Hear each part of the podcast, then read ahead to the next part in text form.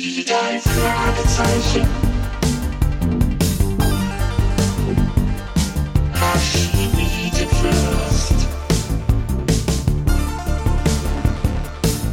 Das ist der Bobcast mit Technik und Andreas Fröhlich. Das ist der Bobcast mit Technik und Andreas Fröhlich. Maschinite Fürst. Hallihallo, es ist wieder Bobcast-Zeit. Wir sind's, die Ballinger-Brüder. Guten Tag, hallo Andreas. Wie geht's dir? Geil, hi, hallo. Ja, mir geht's wunderbar. Du bist ein bisschen angeschlagen. Genau, ich bin ein bisschen erkältet irgendwie, ein bisschen nasal. Ich weiß nicht, ob man es hört, ein bisschen schniefig, aber passt ja auch ganz gut zur heutigen Folge, kann man ja sagen. Ja, ja, da geht's ja stimmt. Auch um Erkältung. Machen mhm. wir gleich. Ich würde ganz gern erst noch mal ein bisschen Hörerfeedback verkünden, denn es ist tatsächlich anrührend, wie viele Nachrichten wir bekommen zu allem Möglichen. Und da sind natürlich immer wieder schöne Sachen dabei. Viele Nachrichten auch zum Zauberspiegel. Ich habe sehr viele Solidaritätsbekundungen bekommen. Zauberspiegel, die Lieblingsfolge auch von vielen von euch, von die vielen uns zuhören. Anderen. Ja, ja, ja, ja. Das ist toll. Auch so die gleichen Stellen. Das ist natürlich interessant, über die ihr euch gegruselt habt. So wie es mir auch ging. Fotos von selbst gebastelten Zauberspiegeln und Fanart haben wir bekommen. Es ist wirklich sehr, sehr schön.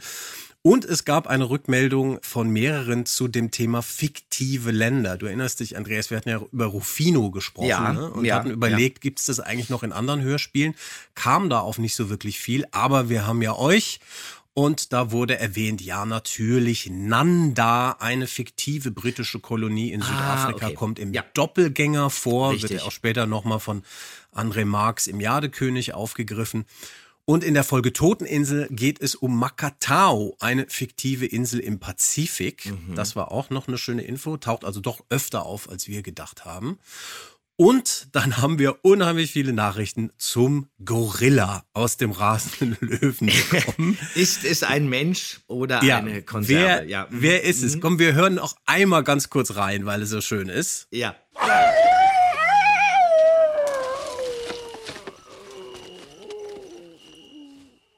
Ja, was haben unsere Hörer äh, dazu rausgefunden? Vieles. Ich habe hier mal stellvertretend für viele eine Mail von Werner Lott. Der hat gesagt, äh, der Stimme des Gorillas sagt ihr, komme nicht aus der Konserve. Ich bin mir jedoch sicher, dass der Gorilla noch ein Nebengewerbe hat, denn in schaurigen Vollmondnächten tritt er als Werwolf auf. Zum Beispiel Ach. in der Folge vierzehn der Europa-Gruselserie, Die tödliche Begegnung mit dem Werwolf. Viele Grüße, Werner. Und dann haben wir noch eine Mail bekommen von Maike Ruttenborn, der sagt, der gleiche Gorillaschrei ist auch in der Europa-Gruselserie zu hören, Folge Die Nacht der Todesratte. Mhm. Ich meine am Ende, als die Ratte erschossen wird. Also, Gorilla bei Tag, Ratte und Werwolf bei Nacht, sehr vielfältig. Wer auch immer es war, wir wissen es nach wie vor nicht, aber das klären wir vielleicht. Vielleicht kriegen wir das noch raus, vielleicht kann uns Frau Körting irgendwann noch mal was dazu sagen. Ja. Genau. Also, immer toll mit Hörerfeedback und wir freuen uns natürlich weiterhin über alle Nachrichten an bobcast at fragezeichen punkt de. So, genau. Und jetzt steigen wir endlich in die Folge ein, oder? Jetzt packen wir die Badehose ein und gehen auf Tauchgang und deswegen gleich zu Beginn das Wichtigste, der Klappentext. Die drei Fragezeichen und Geisterinsel. Ein Flug quer über den amerikanischen Kontinent, das ist eine nicht zu verachtende Abwechslung für die drei jungen Detektive Justus, Bob und Peter. Wenn außerdem ein Auftrag dafür herausspringt, umso besser. Sie sollen nämlich klären, wer hinter den Diebstählen und Sabotageakten steckt, die einer Filmgesellschaft auf Skeleton Island zu schaffen machen. Auch sonst gibt es einige merkwürdige Dinge auf dieser Insel. Die Einheimischen sind von einer alten Geistergeschichte beunruhigt, munkeln von einem verschollenen Piratenschatz, der im Meer versenkt worden sein soll, und beargwöhnen misstrauisch den jungen Griechen Chris mit seinem Vater. Sollten vielleicht diese Fremden für die Diebstähle bei der Filmgesellschaft verantwortlich sein? Die drei Fragezeichen wissen es bald besser, und dieses Wissen bringt sie prompt in Gefahr. Doch jetzt zahlt sich ihr Vertrauen in Chris aus. Er hilft ihnen nicht nur mutig aus der Klemme, sondern trägt auch entscheidend zur Entlarvung der gesuchten Diebe bei, denen in letzter Minute der sagenhafte Piratenschatz entrissen wird. Tja, da wird ja eigentlich schon die ganze Folge erzählt. Stimmt, Zur ja. Story der Geisterinsel, eigentlich ist das ja, okay, das ist jetzt eine Krimi-Geschichte, aber eigentlich ist es ja eine richtige Abenteuergeschichte, die auch wieder mal alles hat, was man als Drei-Fragezeichen-Fan liebt und schätzt. Da gibt es diesmal kein Rätsel, okay. Dafür gibt es aber eben die berühmte Geisterinsel, dann gibt es Höhlen, es gibt einen Piratenschatz, dann gibt es ein unheimliches Gespenst, ähm, einen verwaisten Vergnügungspark. Dann gibt es auch wieder ein viertes Fragezeichen, wurde ja gerade im Klappentext schon erwähnt, Chris Markos, diesen griechischen Fischerjungen, und Java Jim Gottfried Kramer ja. als zwielichtiger Nachtwächter. Da kann ja eigentlich gar nichts mehr schiefgehen. Wie findest du das Cover? Genau, ich starre gerade tatsächlich, während du das alles schön zusammenfasst, auf das Cover. Ich finde das Cover eigentlich ganz schön. Ich kriegt da komischerweise ein bisschen so andere Assoziationen. Für mich, mich erinnert es immer ein bisschen an ein Alien, was da hinter dem Felsen hervorstarkst. Ich ja. habe nicht so sehr diese flatternden Kleider des Geistes. Ähm, ja, aber es ist der, mystisch. Das ist ja nicht ein Geist, sondern, also ich ehrlich muss sagen, ich finde dieses Cover sensationell. Mhm. Diese Gestalt ist ein Taucher. Ja, natürlich. Du siehst ja auch den Schnorchel. Du hast und was ich toll recht. finde, du siehst Klar. die Hand, die ja auch eine mhm. große Rolle spielt. Und das ganze Cover ist eben auch so kubistisch irgendwie. Ja. Und das finde ich toll. Diese abgeflachten Bildebenen und auch mit dieser wirklich tollen Farbgebung. Mhm. Und das erinnert so ein bisschen an den frühen Picasso, finde ich. Und diese Giacometti-Figur links auf dem Cover, mhm. das ist eigentlich der Taucher, der in der Geschichte auch auftaucht. Oder das Tauchen spielt ja eine große Rolle. Aber eigentlich hätte der besser zur nächsten Folge, zum Teufelsberg, gepasst.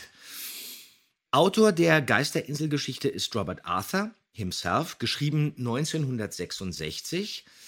In Deutschland ist das erschienen neunzehnhundertdreiundsiebzig als elftes Abenteuer und das Hörspiel kam am ersten zehnten neunzehnhundertachtzig raus.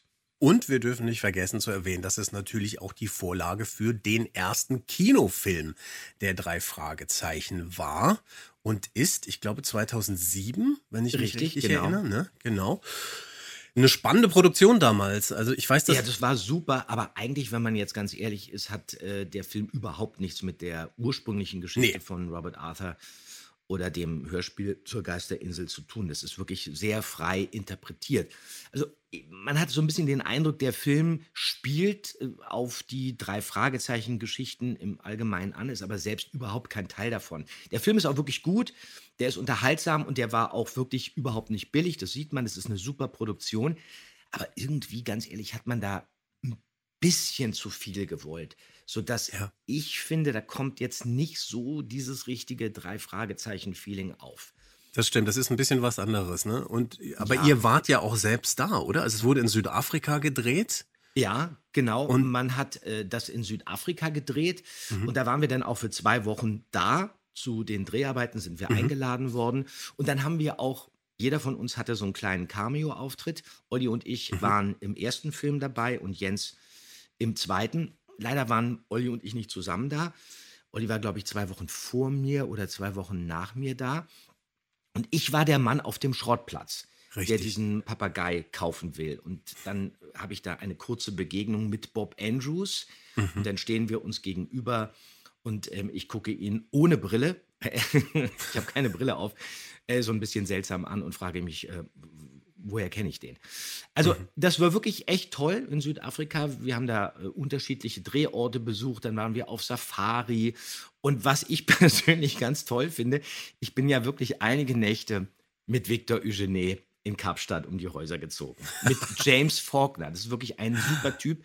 Und der okay. hat diesen Victor Eugène da gespielt.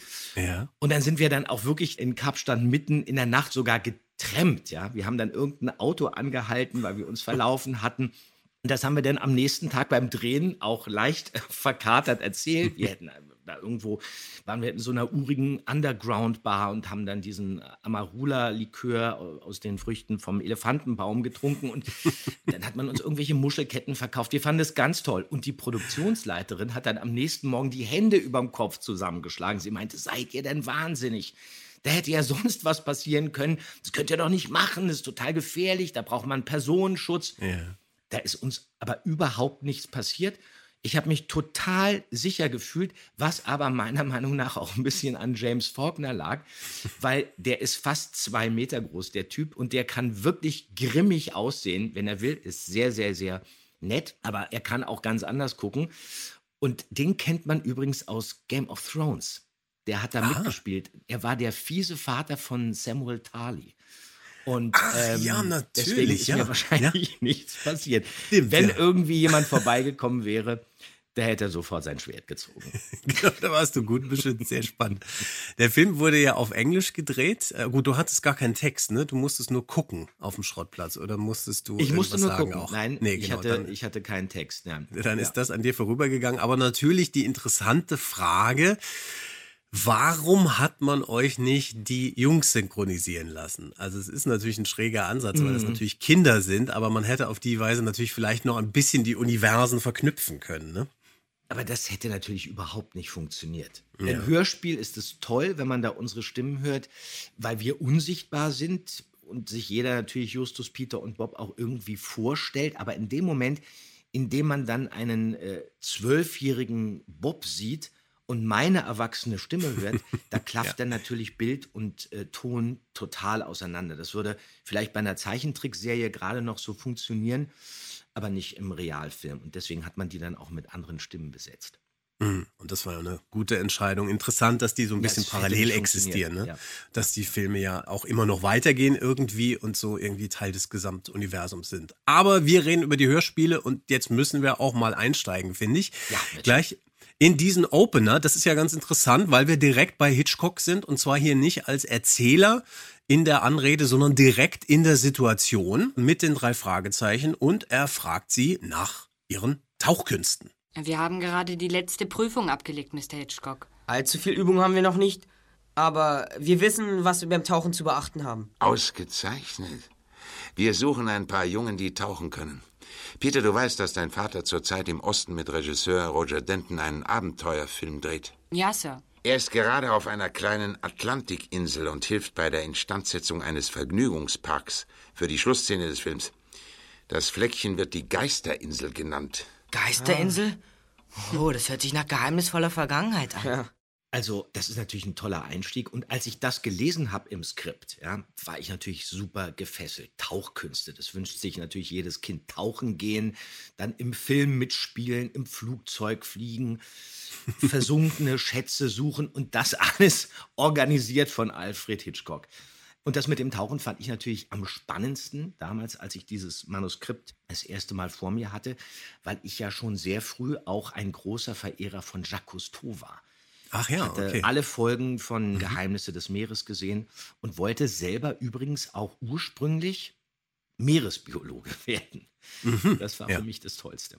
Und Tauchen selbst, hast du das auch gemacht damals oder nur so ein bisschen rumgeschnorchelt im Wannsee? Ich habe dann später auf den Malediven zusammen mit Ellie Jameson, mit meiner Schwester, habe ich dann den Tauchschein gemacht. Ah, ja, super. Okay. Das war auch richtig toll. Ich habe dann äh, Mantas gesehen und so. Also es war, mhm. ich fand das toll. Aber bei mir ist die Grenze wirklich bei fünfzehn Meter tiefer kann ich nicht tauchen.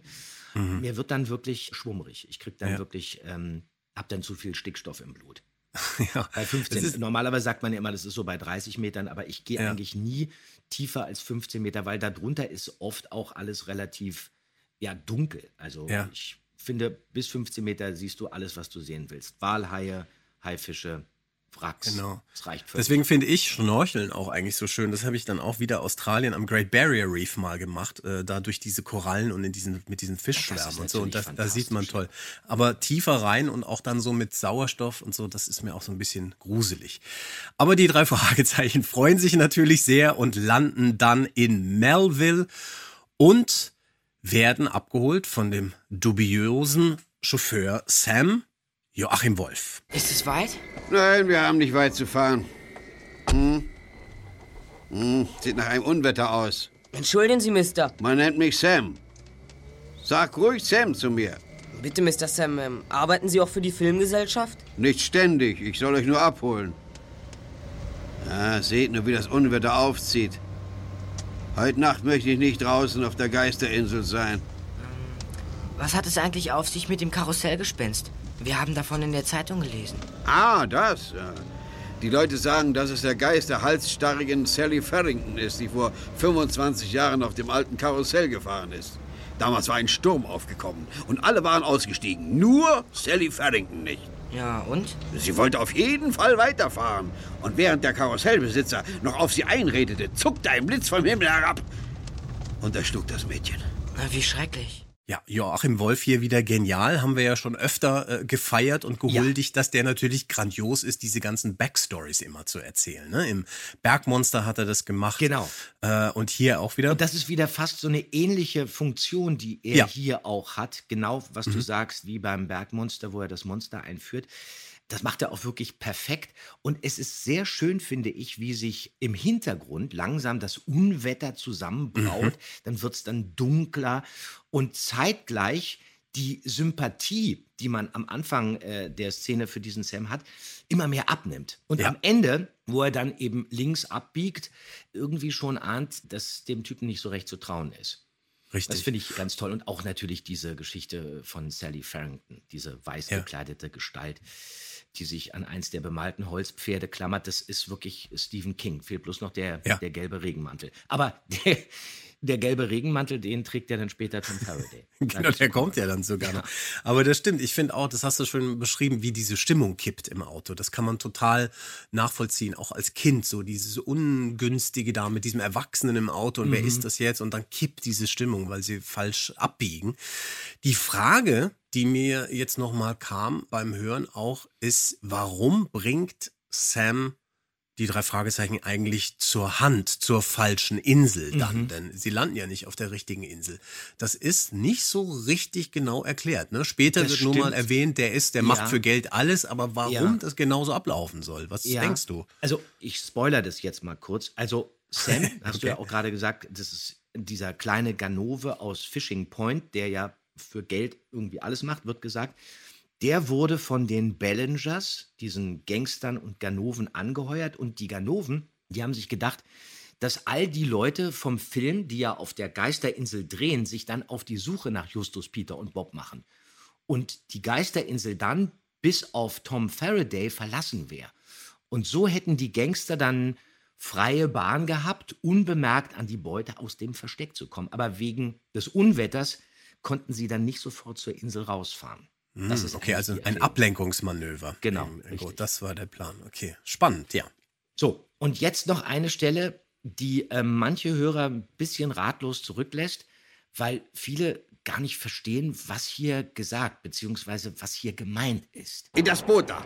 Ähm, kommt das Gepäck nach? Dafür ist gesorgt. Los, steigt ein. Auf geht's. Wir kampen los. Kampen los.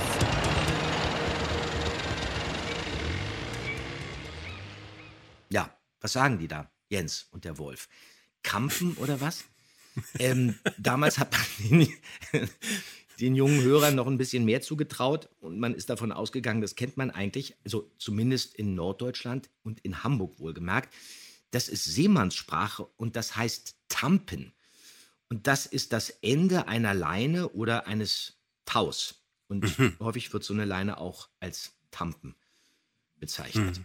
Kann man bei den drei Fragezeichen wieder mal was lernen. Kann und man beim was lernen. Bobcast auch. Ja. ja, natürlich. Du klärst es wieder wunderbar auf. Aber auch wieder interessant, ne? Es hält ja nicht auf. Es gab immer mal diese Begriffe, die man eben nicht sofort verstanden hat, aber egal. Und die man nachschlagen konnte, was ja eigentlich gar nicht musste man nachschlagen oder hat sie irgendwie anders integriert und so auch hier wieder ein schönes Beispiel. Sehr gut. So, und dann kommt es, das vierte Fragezeichen. Auftritt Chris Markos. Da, das Boot kommt näher. Ahoi! Seid ihr die drei Detektive? Die sind wir. Ein Glück für uns, dass du uns entdeckt hast. Ich wusste, wo ich euch suchen muss. Ich bin Chris Markos. Schön, Chris. Wieso wusstest du, wo wir sind? Das ist eine lange Geschichte. Kommt, steigt ein. Ich bringe euch nach Fishing Port. Steigt ein. Gern, danke. Wie findest du in der Dunkelheit zurück? Ich kenne mich hier raus. Gehörst du zu den Filmleuten? Nein, ich lebe vom Fischen und von der Suche nach Golddublon von Captain One Ear. An ihr? Wer ist das? Das war ein Pirat, der hier vor dreihundert Jahren gefangen genommen wurde. Die Kisten, in denen er seinen Schatz aufbewahrt hatte, waren jedoch leer. Hat er seinen Schatz vergraben? Das weiß niemand. Das Gold ist verschwunden. Bevor Von Ihr hingerichtet wurde, soll er gerufen haben, Meine Golddublonen hat Gott Neptun fest in seinem Griff und er wird sie festhalten, bis er sie aus freien Stücken zurückgibt. Stefan Krischinski.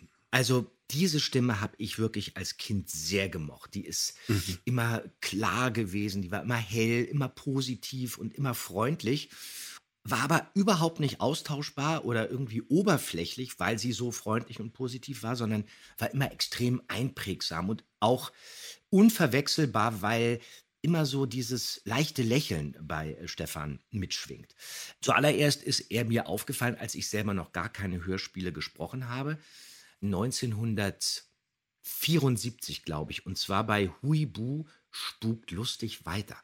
Ah, ja. Da hat mhm. er wirklich nur eine ganz, ganz kleine Rolle. Und zwar ist er da der Küchenjunge. Und da lacht er, glaube ich, nur. Und dieses Lachen hatte ich immer im Ohr. Und als wir ihn jetzt vor kurzem wieder im Studio getroffen haben und meine Tochter denn diese Folge hörte, musste ich ihn darauf ansprechen, dass ich gesagt habe, dieses Lachen, das ist echt immer der echte Stefan Krischinski. Super sympathisch und, mhm. und sehr echt, weil dieses Lachen überhaupt als kleiner Junge, dass man das irgendwie so rausbringt, dass es wirklich toll klingt, das kann nicht jeder.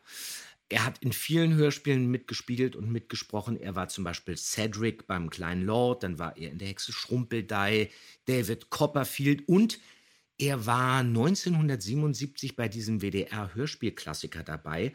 Kennst du das, ähm, als die Autos rückwärts fuhren? Von ja, Henning super. Fenske? Henning da Fenske. Ist er, ja, genau, super. Lass das Pinökel. Ein ja. Spitzen-Hörspiel, ähm, so ein Anarcho-Hörspiel ja. mit so einer Rappelkisten-Attitüde. Da ist dann auch Gerd Hauke dabei. Solche Hörspiele würde man heute gar nicht mehr produzieren, nee. Aber damals war das wirklich ein absoluter Renner und viele mögen das Hörspiel heute noch, kann man sich... Genau, auch hat auch einen grandiosen Soundtrack, ganz tolle Musik, so toller Jazz-Funk, siebziger Jahre, da stehe ich ja drauf. Und weißt du, wer das ist? Das sind, glaube ich, Musiker von Udo Lindenberg. Das kann das gut sein, ja, ja, genau, richtig, genau. Ja, das ist ja. toll, sehr schön. Und wir kennen ihn natürlich auch bei den drei Fragezeichen als August August richtig. Aus dem Rubin, haben aus wir ihn Rubin ja schon Fall. Gehört. Genau, genau. Und dann, ja, wir müssen wieder mal über einen Akzent reden, denn das ist ja auch wieder interessant gelöst, sage ich mal, ein bisschen diplomatisch. Chris mhm. Markos ist Grieche, da geht mein Hesse mit mir durch, das wird schwierig. Mhm. Grieche ist Grieche. Grieche.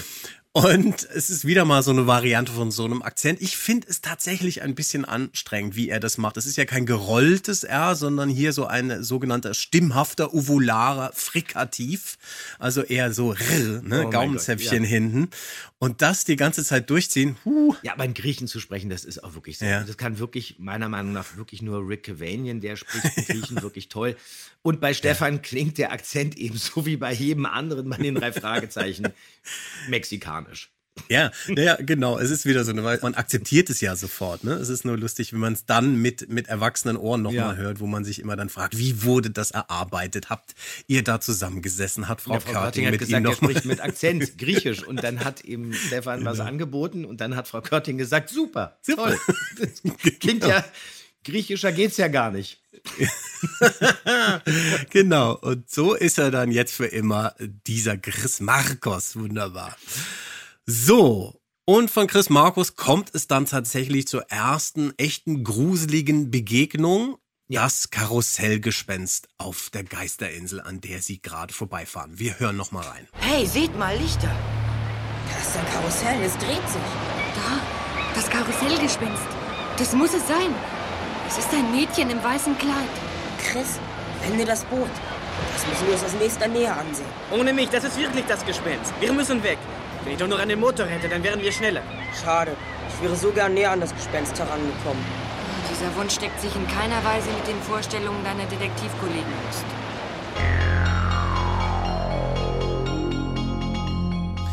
Ja, toll. Aber eigentlich fast ein bisschen schade, dass es so schnell abgefrühstückt wird, oder? Das ist ja wirklich so ein großes Motiv hier, was man hätte noch größer ja. auch aufmachen können. Ja, man hätte es auch eigentlich wirklich noch ein bisschen düsterer inszenieren können. Man hat darauf verzichtet und ich würde sagen, naja, also das ist ja schon sehr creepy, wenn man sich das vorstellt. Die ja, Fahne ja. mit dem Boot und dann hört man dieses Karussell. Ich glaube, man wollte die jungen Hörer nicht zu sehr erschrecken. Und außerdem haben wir hier den Fall, dass dieses Geheimnis um diese Spukerscheinung von Sally Farrington ja auch schon relativ kurz nach ihrem Auftreten aufgelöst wird. Was mhm. auch wieder schade ist, und auch überflüssig ist, hätte man eigentlich auch ein bisschen mehr machen können. Aber wenn man hier an der Stelle noch mehr auf die Tube gedrückt hätte, also wie zum Beispiel, sagen wir mal jetzt, beim Gespensterschiff von neunzehnhundertzweiundsiebzig, hat ja auch Frau Körting gemacht, da ist diese Soundkulisse sowas von unheimlich, da knarzt es gruselig und dann gibt es ähm, auch noch solche düsteren Melodien. Dann wäre hier jetzt bei der Geisterinsel die Fallhöhe, wenn Tom ja. Faraday schließlich zugibt, dass er dieses äh, Karussell in Gang gesetzt hat, einfach zu groß gewesen. Und dann wäre es dem Hörer wahrscheinlich umso mehr aufgefallen, dass diese Dramaturgie, die Geschichte ist ja eigentlich sehr toll, aber trotzdem innerhalb dieser Karussell-Story schon im Original bei Robert Arthur extrem holprig ist. Mhm. Denn man muss sich immer fragen, um was geht es denn eigentlich jetzt hier in der Geisterinsel? Ja. Geht es um dieses Gespenst? Geht es um die Schatzsuche? Geht es um einen Banküberfall oder geht es um Diebstähle dieser Filmausrüstung? Das weiß man ja nicht. Und wenn man hm. da zu viel reingepackt hätte und zu viel den Fokus oder zu sehr den Fokus darauf gerichtet hätte, dann hätte man vielleicht auch schnell als Hörer den Faden verloren. Hm. Stimmt, da hast du wahrscheinlich recht. Aber es ist tatsächlich auch ein kleines Problem, was ich mit dieser Folge habe. Genau die Frage, was für eine Geschichte erzählen wir hier Richtig, eigentlich? Genau. Ne? Wo ist der ja. Fokus? Und man, man blendet dann immer so rein und raus und muss dann auch immer wieder so ein bisschen umswitchen. Ach stimmt, hunderttausend Dollar, die waren ja versunken. Ich dachte, wir suchen einen Piratenschatz. Naja, gut. Banküberfall. Genau, genau, man ja. kommt dann auch zu Chris, mhm. weil es geht um den Banküberfall und es geht um Chris. Ja. Er wird ausgegrenzt. Richtig. Er ist Ausländer, ja. man verdächtigt ihn fälschlicherweise. Mhm. Und das ist ja. eigentlich die, die wahre Geschichte der ja. Geisterinsel. Genau, es ist auch ein bisschen das Herz der Geschichte, was ja eigentlich ganz Richtig. schön ist, ne? Dass es so eine ja. persönliche Motivation noch gibt. Da mhm. ist eine Figur, die auch ein bisschen irgendwie ausgemalt ist mit einer Geschichte, richtig. Finde ich sehr schön, genau. So, und dann treffen wir endlich Peters Vater im Frühstücksraum des Hotels und auch noch dabei Kommissar Nostegan. Der Mann, der euch zur Handinsel gefahren hat, nannte sich Sam. Ja, Herr Kommissar. Der Beschreibung nach könnte es Sam Robinson gewesen sein.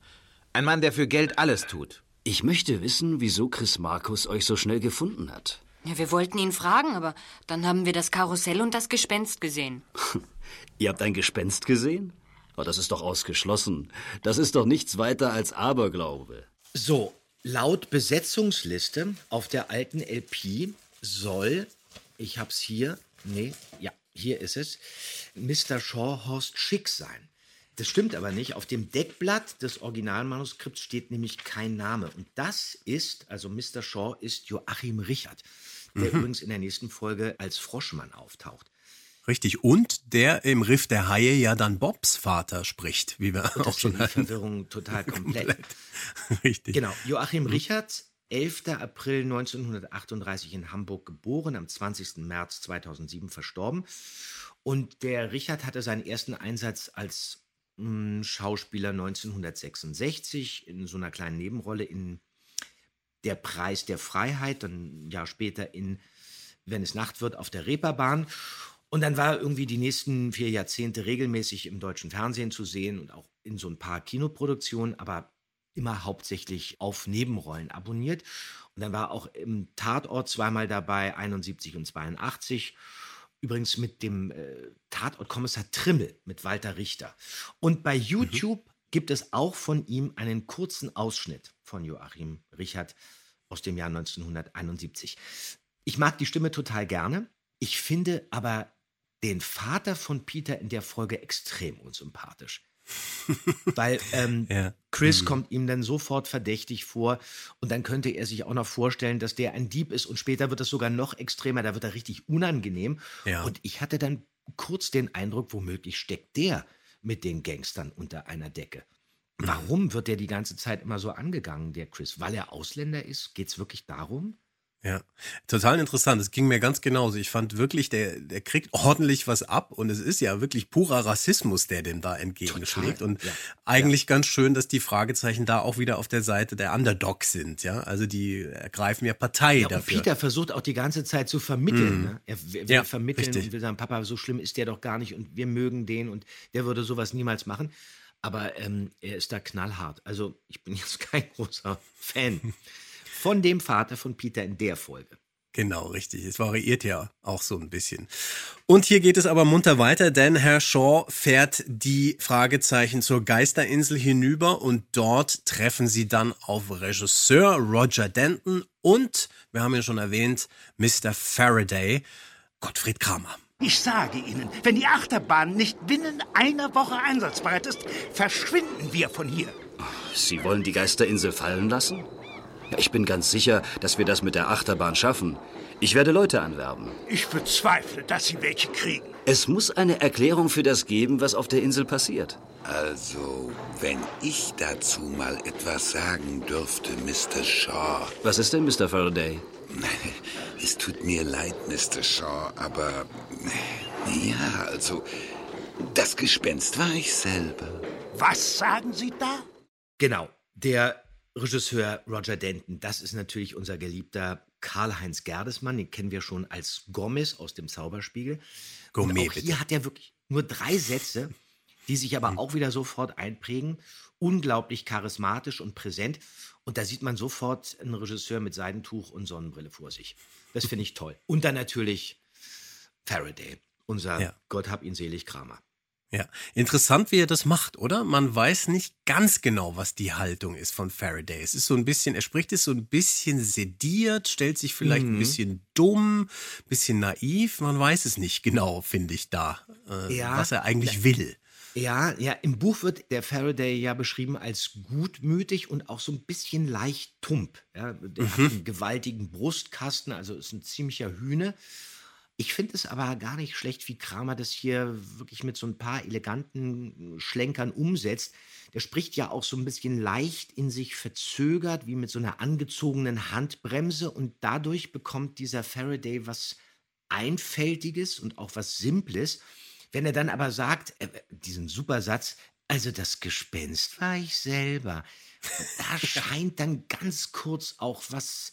Hinterhältiges durch und macht ja. ihn dann auch für so einen kurzen Moment undurchsichtig und verschlagen.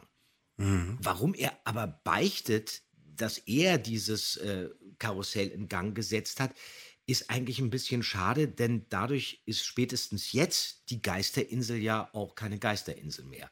Nee, genau, da ist die Luft raus. Total, und ja. wird ja auch überhaupt nicht drauf angesprochen. Nee, geschweige richtig. denn, stellt ihn irgendjemand äh, zur Rede. Genau, oder was er machen fühlt sich denn ertappt. Ja, genau. Ja, richtig. Und dann gibt es natürlich diese lustige Erklärung, die man, glaube ich, heute äh, gar nicht mehr richtig versteht, wieso überhaupt alle Bescheid wissen, dass die drei Fragezeichen Detektive sind. Denn Gespräche werden über Gemeinschaftsanschlüsse mitgehört. Andreas, du, der ein bisschen älter ist. Ja. Willst du uns mal erklären, was ist denn das? Ein Gemeinschaftsanschluss? Ja, also Gemeinschaftsanschluss, das gibt es hier auch bei uns in Deutschland, oder es gab es bei uns in Deutschland und auch ganz besonders in der D D R. Das ist heute kaum noch vorstellbar. Aber Mitte der siebziger Jahre hatten gerade mal rund zehn Prozent der Haushalte ein eigenes Telefon. Und immer noch jahrzehntelang mussten dann immer irgendwelche Fräuleins vom Amt die Verbindungen von Hand stöpseln. Und das war dann auch äh, nicht selten irgend so eine Vorkriegstechnik. Und bei so einem Gemeinschaftsanschluss funktioniert das so, da haben sich dann einfach mehrere Telefonteilnehmer eine Leitung geteilt und da konnte man dann natürlich prima mithören. Mhm, Wenn man dann zwei okay. Telefone hatte in der Wohnung oder manchmal auch nur einfach so eine Hörmuschel, wo man nur mitgehört hat. Genau, und da kann, gar nicht mehr vorstellen. Kann man sich wirklich nicht mehr vorstellen. Da kommen sämtliche Personen, Persönlichkeitsrechte, Alarmglocken gehen an. Okay, sehr ja. schön. Aber deswegen wussten alle Bescheid, die drei Fragezeichen sind Detektive. Und dann geht es endlich mal wieder in eine Höhle, in die Höhle. Und da taucht dann tatsächlich auch wieder ein sprechender Totenkopf auf.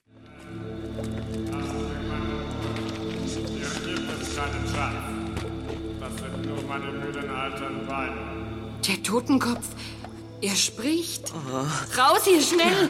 Halt, ihr beiden. Ein Totenschädel kann nicht sprechen. Hallo, kennt ihr mich noch? Natürlich, Chris. Die Stimme des Totenschädels klang ein wenig zu jung. Hab ich euch erschreckt, ja? Ihr habt auch ganz bestimmt geglaubt, der tote Pirat spricht zu euch. Mich hast du geblufft. Aber Bob und Peter hast du erschreckt. Ja. Mich hast du nicht erschreckt, nur meine Beine. So war es auch bei mir. Wenn ein Totenschädel zu reden anfängt, wollen meine Beine den Standort wechseln. Wie kommst du hierher? Sprechende Totenköpfe, das ist ja nun auch interessant, denn da waren wir ja nun auch schon mal bei den drei ja, Fragezeichen. Ne? Oder die spielen hier einfach mit irgendwelchen menschlichen Überresten rum. Es ist wirklich ja. nicht zu fassen. Und du ja. hast vollkommen recht, das ist eine Reminiszenz an den sprechenden Totenkopf. Und da hat mhm. sich Robert Arthur wirklich selbst zitiert. Ich finde es ja sowieso interessant, dass Robert Arthur hier ungeniert von sich selber klaut und wirklich auch ganz besonders vom Superpapagei. Denn mhm. da in der Geschichte vom Superpapagei ist diese Figurenkonstellation nämlich ziemlich ähnlich. Chris heißt im Superpapagei Carlos, ja. Das ist diesmal kein armer äh, Grieche im Superpapagei, sondern das ist ein armer Mexikaner. Da gibt es dann auch einen kranken Vater, die wohnen in einer heruntergekommenen Hütte. Da muss dann irgendwie auch Geld her, um den Vater gesund zu pflegen. Da soll ein Schatz gefunden werden, bei dem dann auch der Junge mithilft. Und am Ende hat der Junge dann genug Geld, damit sein Vater wieder äh, gesund werden kann. Es ist wirklich mhm. fast identisch. Ja, sehr interessant. Und ich finde ja auch, dass man jetzt hier an, in dieser Folge auch ein bisschen so eine Formel langsam erkennen kann, das wie stimmt, die genau. Geschichten oft gebaut sind. Ne? Es ja. geht sehr brachial mit unheimlich viel Informationen los. Da wird das Setup gemacht, gerne von Hitchcock. Und dann sind es mhm. entweder Rätsel oder es ist eine mystische Situation. Ich finde, hier kann man jetzt schon langsam so ein bisschen so ein, so ein Rezept durchschauen. Ja, und äh, Gottfried Kramer ja. ist immer der Böse. Und Gottfried Kramer ist immer dabei. Fehlt nur noch Gerlach Fiedler, den vermisse ich ja. tatsächlich eigentlich. Ja, der, der kommt vielleicht auch bald wieder. Ja. Hoffentlich Nein, mal wieder. Der kommt leider nicht mehr wieder, oder? Nein, doch, er kommt noch wieder. Ja, ja wir haben nochmal in der Reprise dann vom Superpapagei. Aber ja, ich, ja. ich vermisse ihn und seine Hähnchenschenkel. Ich auch. Naja, gut. Also, hier in der Geschichte switchen wir jetzt also quasi wieder in den neuen Plot ein, denn jetzt erklärt uns Faraday die Hintergrundgeschichte der hunderttausend Dollar, die im Meer versunken sind. Ich... Ich war früher Transportbegleiter auf einem gepanzerten Wagen der Dollar Delivery Company. Die Firma transportierte Geld. Wir fuhren jeden Tag eine andere Strecke und doch wurden wir eines Tages überfallen. Wie war das möglich? Tja, wir haben eine Pause gemacht. Dabei wurden wir angegriffen. Mich haben die Gangster brutal niedergeschlagen. Meinem Kollegen schossen sie ins Bein. Und die Gangster sind entkommen? Eben nicht. Sie flüchteten mit einem Motorboot auf die See hinaus. Aber der Motor versagte. Jim und Bill Ballinger hießen die beiden. Als sich das Polizeiboot ihnen näherte, warfen sie ihre Beute über Bord. Also wieder ganz toll erzählt hier, ausgemalt von Kramer als Faraday. Und auch sehr schön, finde ich, ist dieser kleine Nachhänger, den wir jetzt nicht mehr gehört haben, wenn die Geschichte fertig ist und wir jetzt mal weiter müssen. Und ja. er dann so motzig ja. sagt, schon gut, schon gut, ich hab ja alles erzählt. Ja, ja. Fertig. Weiß nicht, ob da eher der Schauspieler Kramer sauer war, dass sein Monolog vorbei war. Nein, das steht genauso, äh, genauso im Skript. Ja. ja, okay, sehr schön. So, und dann wird ja getaucht. Es kommt ja. Jeff, der Regieassistent, vorbei und macht diese Tauchübungen mit mhm. den drei Fragezeichen, wobei der arme Justus Schnief Schnief stark erkältet ist. Ja, das wird hier zum ersten Mal erwähnt. Das ist interessant, weil natürlich der Hörer erfährt, dass man, wenn man erkältet ist, nicht tauchen kann. Okay, mhm. aber dass Justus erkältet ist, das wird also in dem Hörspiel mindestens dreißig Mal angesprochen und ich finde, so nach dem zehnten Mal hat man es dann nun wirklich schon begriffen, dass Justus erkältet ist. Ja, ich habe mich gefragt, war da irgendwie Olli vielleicht wirklich erkältet und war irgendwie streckenweise nicht dabei? War in Hamburg unterwegs oder was? Er hustet ja wirklich äh, auch an einer Stelle wirklich ja, ja. sehr authentisch und sehr echt. Nee, das stand so im Skript, denn er muss ja erkältet sein, weil er später Bob und Peter befreit. Ja, genau. Deswegen. Also es hat, hat eine dramaturgische Funktion, aber es ist tatsächlich so ein bisschen Holzhammer, das stimmt. Ja. Und ja auch ganz interessant natürlich, wie spielt man das mit dem Erkälten? Ne? Ich finde, er hätte es einen Tacken ein bisschen nasaler machen können, also sich so die Nase zuhalten noch ein bisschen, dann, dann ist es automatisch authentischer. Aber, aber das wird vielleicht auch ein bisschen ja dick. Auch. Gerade wenn ja. wir tauchen gehen, das ist eigentlich im Prinzip wirklich gut gespielt. Die Atmer, die sind mhm. okay, aber wenn du auftauchst, hast du ja die Maske noch auf der Nase. Ja, ja, genau. Also dann richtig. Musst du dann hören. Dass ja. die Nase zu ist. Ja, das hört das man stimmt. bei uns überhaupt nicht. Nee, genau, das ist ein bisschen drüber. Ich finde sonst die Atmo beim Auftauchen und so ganz schön. Es gibt da so ein Blubbern, das ist so ein Konservensound, der wiederholt sich sehr ja, so im Loop, der taucht immer wieder auf. Dampfer, Blubberer, ja. Den wir auch schon richtig. Schatz im genau. Silbersee kennen. Ja, aber ja. Den, auf den habe ich eigentlich immer gewartet. Der ist ja toll, ist ja wichtig, dass der kommt. Ja, der macht so drei Fragezeichen Wasseratmosphäre, aber hier fiel es mir tatsächlich auf, dass es sehr oft ist. Und dann ist es natürlich generell immer eine Herausforderung, Tauchszenen im Hörspiel. Also später wird ja auch nochmal getaucht und es gibt immer dann das Problem, wo findet der Dialog statt? Du Richtig. kannst ja nicht unter Wasser miteinander reden lassen, also muss man es vorher oder nachher machen. Wie macht man das dann da? Ich habe mir da auch mal so ein bisschen die Szene ausgebissen bei der Adaption von der Folge Das versunkene Schiff. Das war eine von den Planetarien-Folgen. Ja. Da gibt es lange Tauchszenen, wo dann auch noch so ein Hai auftaucht unter Wasser. Und wie macht man das? Das heißt, gehst du da in die Gedankenebene, ne? Also ja, oder du baust den Erzähler ein, der dann baust den Erzähler ein oder löst, weil nur über Sound, genau, nur über Sound lösen, das geht halt irgendwie nicht. Mhm. Deswegen ist es immer so ein bisschen tricky. Mir fällt da gerade ein sehr origineller Horrorfilm ein. The Deep House. Da geht es um so YouTuber, die in einem Stausee tauchen und in ein geflutetes Haus eintauchen. Ah, okay. Und dann in diesem Haus irgendwelche äh, schrecklichen Sachen entdecken. Und das ist aber ganz gut gelöst, weil die haben so eine Mischung aus Sauerstoffgerät und Mikrofon. Die können also miteinander reden, was auch so ein bisschen getrickst ist. Aber da hast du dann die Möglichkeit, dass ah, du ja. dich unterhalten okay. kannst unter Wasser. Ja, das ist ja, natürlich ja. irgendwie so ganz, ganz spannend. Aber gut, hier ist es ja auch gut gelöst, weil die Dialoge natürlich vorher und nachher und die Tauchsequenzen sind nicht ganz so lang. Richtig. So. Danach geht jetzt also Justus, weil er ja erkältet ist, wird wieder gesagt, Ach. zu Doktor Wilbur, dem die Geisterinsel gehört. Und Peter, Bob und Chris gehen dann vor der Hand tauchen. Und im Buch taucht da übrigens noch eine Szene auf, in der Justus vor dem Haus von diesem Doktor Wilbur einem der Ballinger-Brüder begegnet. Also das ist einer der Gangster, die jetzt gerade aus dem Gefängnis entlassen wurden und die sich ihre Beute wiederholen wollen. Die ist eigentlich nicht schlecht, die Szene. Da wird Justus von einem der Ballingers am Arm gepackt und eingeschüchtert. Man sieht dann auch, dass der tätowiert ist. Aber die war jetzt nicht unbedingt zwingend notwendig gewesen fürs Hörspiel. Viel spannender wird es dann nämlich eigentlich mit Peter, Bob und Chris bei der Hand. Denn da versenkt jetzt jemand Chris' Segelboot. Hey, sieh mal das Motorboot, es kommt ja her. Jemand hat uns gesehen. Nun kommt er und will hier auch suchen. Allmählich sollte das Boot langsamer werden. Ja. Er fährt gegen das Riff, wenn er nicht aufpasst. Wir müssen ihn warnen. Sie rammen das Riff. Hallo, abdrehen. Vorsicht, die Felsen. Da ist ja noch ein Riff. Aufpassen. Schwenkt er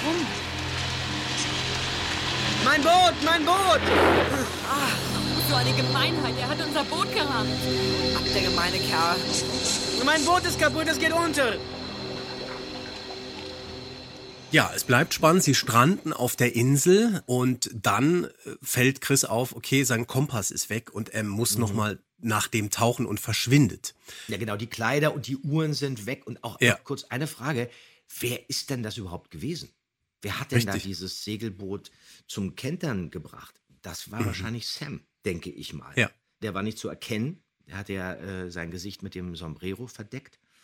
Ja, ja und genau. dann taucht Chris unter. Genau, und verschwindet. Und Peter und Bob tauchen nach ihm und finden dann eine Höhle im Riff und müssen tatsächlich Höhlen tauchen. Das finde ich ja wirklich, ganz ehrlich, den absoluten Horror. Die Vorstellung, so Höhlen tauchen, ganz grauenhaft. Unter ja. Wasser und dann noch in eine Höhle rein. Und so, mm. es gibt ja Leute, die dann in so lange Höhlen reintauchen. Ich finde das sehr mutig. Also das, da habe ja. ich auch Respekt vor. Ja. Mm, ja. Total, genau. Ja, sie kommen dann also in diese Höhle. Das ist diese äh, ähm, Unterwasserhöhle. Die tauchen da hinein und finden schließlich in einer Kammer im Riff, die mit Luft gefüllt ist, ihren Freund Chris. Und dann kommt Justus im Hörspiel mit dem Motorboot an und nimmt dann die Vermissten auf. Okay. Auch alles so ein bisschen entschärft, denn leider hat man hier auf eine wirklich sehr spannende Szene aus dem Buch verzichtet.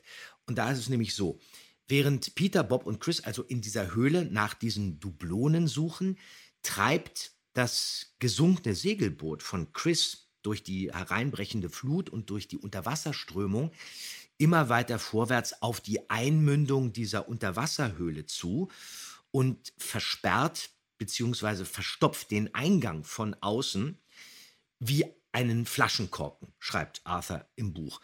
Also da wird dann erzählt, die Flut hatte das Wrack regelrecht reingerammt und die Mastspitze in eine Felsspalte getrieben. So, und damit sind die drei Jungs jetzt unter dem Wasserspiegel, denn die Höhle liegt ja unter dem Wasserspiegel, in einer Höhle eingeschlossen und niemand weiß irgendwas davon. Die sitzen jetzt da in der Falle.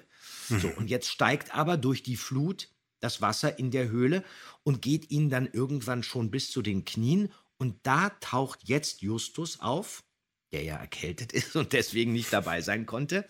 Und der versucht rauszufinden, wo seine Freunde abgeblieben sind. Der kann die aber nicht sehen, die sind nirgendwo zu entdecken.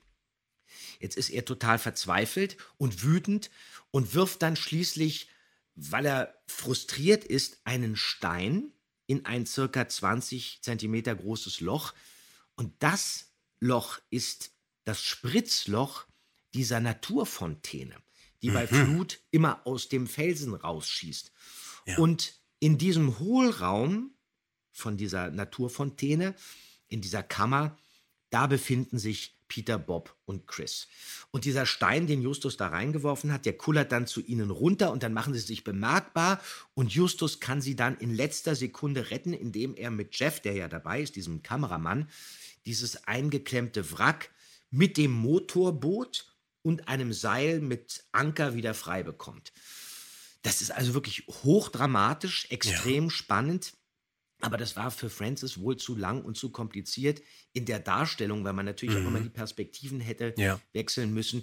Ich hätte das total gerne gehört. Ich hätte das auch wirklich wahnsinnig gerne gespielt, aber es hätte auch sehr viel Zeit in Anspruch genommen. Mhm. Ja, das stimmt. Das ist sehr kompliziert. Das ist ein bisschen verschachtelt für Hörspiel. Ja, das total. Aber es ist ja. wirklich hochdramatisch. Ja. Hochdramatisch, absolut. So, und dann wird's noch einmal sehr unangenehm für Chris. Hey Chris, warte mal. Yes, Sir? Ich habe dein Messer gefunden, Chris. Wo? Es lag da, wo es dir runtergefallen ist, als du die Objektive gestohlen hast. Niemand anders als du hätte durch die kleine Luke einsteigen können. Ich habe Kommissar Nostigan unterrichtet. Aber, Sir... Dafür wanderst du ins Kittchen. Tja, jetzt läufst du weg, aber das hilft dir auch nichts mehr. Glaubt ihr, dass Chris die Objektive gestohlen hat? Nein, das glaube ich nicht. Auch das Messer überzeugt mich nicht. Mir ist es gleich, was ihr glaubt. Guten Abend. Guten Abend, Jeff. Hallo. Kommt, wir gehen ins Hotel. Gut, ich habe Hunger. Genau, ähm, Jeff erzählt jetzt also, er hätte das äh, Messer gefunden und ähm, damit auch den Beweis, dass Chris jetzt also der Dieb ist, der das Filmteam die ganze Zeit bestiehlt. Seltsam ist, dass Peter hier Hallo sagt. Ist dir das ja, aufgefallen? Ist mir aufgefallen. Warum, warum, ja, warum sagt ihr das? Steht das im Skript? Ja, das steht hier auf Seite dreizehn.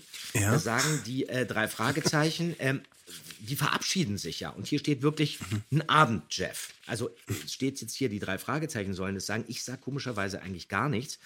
Es ist aber eine Verabschiedung. So, mhm. Und das scheint ja. von uns anscheinend geixt worden zu sein. Aber da haben wir alle irgendwie nicht aufgepasst und haben gedacht, das sei eine Begrüßung. Also Olli ja. hat einen Abend gesagt und Jens hat dann eben Hallo gesagt. Und das ist beim Schnitt dann auch nicht aufgefallen. Ja. Man hat eben gedacht, okay, es soll ja auch Leute geben, die Hallo sagen, wenn sie sich verabschieden. Genau, oder hat irgendjemanden Bekannten gesehen, weiter hinten. Genau, den Eindruck hast du auch kurz. Da läuft jetzt irgendwie einer vorbei und Peter vorbei. sagt kurz Hallo. Ja, genau. Richtig, ja, ne? Aber man akzeptiert es, es funktioniert auch so. So, und sehr gefreut habe ich mich über einen ganz tollen Cameo-Auftritt von Marianne Kehlau als Misses Barton. Kommt zum Abendessen, Kinder. Was ist das? Gold? So viel Gold? Wo habt ihr das gefunden? Das ist ein Geheimnis, Misses Barton. Na, also... Ja, äh...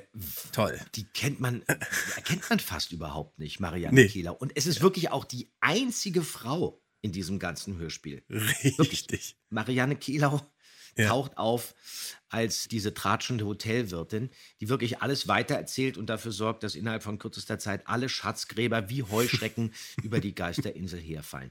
Aber Justus hat dann eine tolle Idee, wie man das für das Filmteam nutzen kann, wenn die da alle ähm, auftauchen. Dann dreht man einfach einen kleinen Kurzfilm mit dem Titel Goldfieber. Klasse. Genau. Völlig egal, dass da dann wildfremde Leute abgefilmt werden. Äh, man hat die Lösung. Was man heute dafür. überhaupt nicht mehr so machen könnte. Die wollten, äh, würden alle ihre Gage verlangen. Genau, richtig. Ja, nein, aber das ist, das ist sehr schön. Und dann gibt's wieder tolle Musik.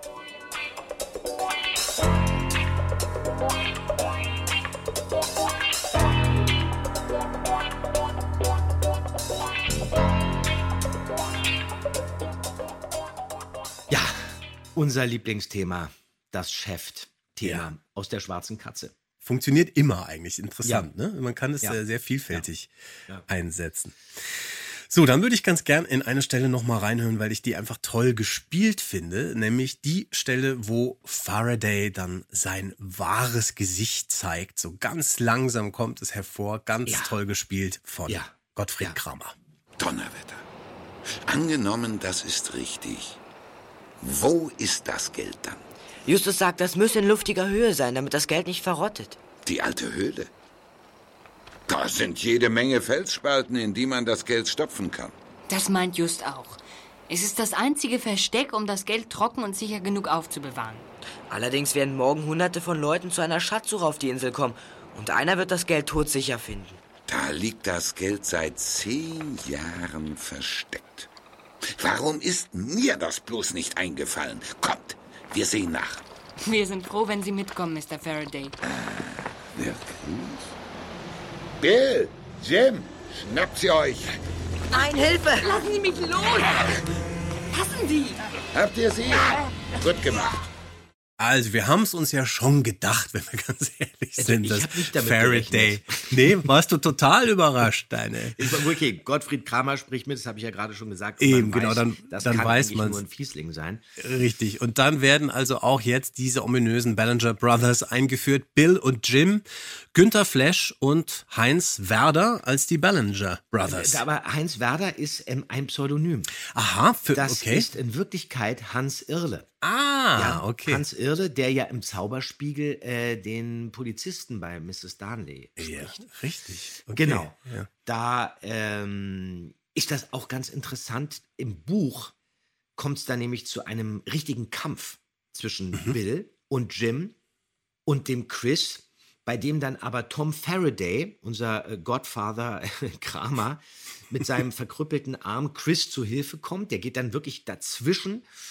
Und die Ballingers und Faraday rollen dann im Ringkampf kämpfend äh, so ein abschüssiges Ufer hinunter, landen im Wasser und dort drückt dann Tom Faraday die Köpfe der beiden Brüder so lange unter Wasser, bis ihre Körper erschlaffen. Um Gottes Willen. Genau. Und okay. Kommissar Nostigan kann ihn gerade noch davon abhalten, die beiden wirklich zu ersäufen. Also das ist im Buch ganz schön harter Tobak, ja. den man für das Hörspiel dann zum Glück etwas entschärft hat. Aber ist ja irre. Das wäre mhm. spannend gewesen, das umzusetzen, weil du natürlich toll das auch spielen hättest können, ne? So mit unter ja, Wasser und so. Das hätte ja. eigentlich wirklich da nichts zu suchen gehabt, weil es wirklich, ja. es ist heftig. Es wär, ja. Die Leute hätten sich aufgeregt, hätten gesagt, das ist zu brutal. Das stimmt. Gott sei Dank geht es ja dann nicht so brutal aus und auch der arme, gute Chris wird quasi rehabilitiert und alles wird gut. Und damit sind wir eigentlich durch mit der Geisterinsel. Interessant, es gibt keinen Abschlusslacher, nee. aber dafür einen Abschlussnieser. Das finde ich ganz süß von Olli an dieser Stelle. Und ich finde, das können, also ich zumindest muss das jetzt auch mal machen. Ich muss jetzt wirklich mal richtig abhusten. Entschuldige, Andreas, aber genau. ich bin einfach zu erkältet. Also du wir hustest, hören uns bei ich niese. Genau. Und wir hören uns in der nächsten Folge Bobcast. Macht es gut. Die drei Fragezeichen. Hast du nie gewusst? Das ist der Podcast mit Perschling und Andreas Frisch. Das ist der Podcast mit Perschling und Andreas Frisch. Hast du nie gewusst? Thank you.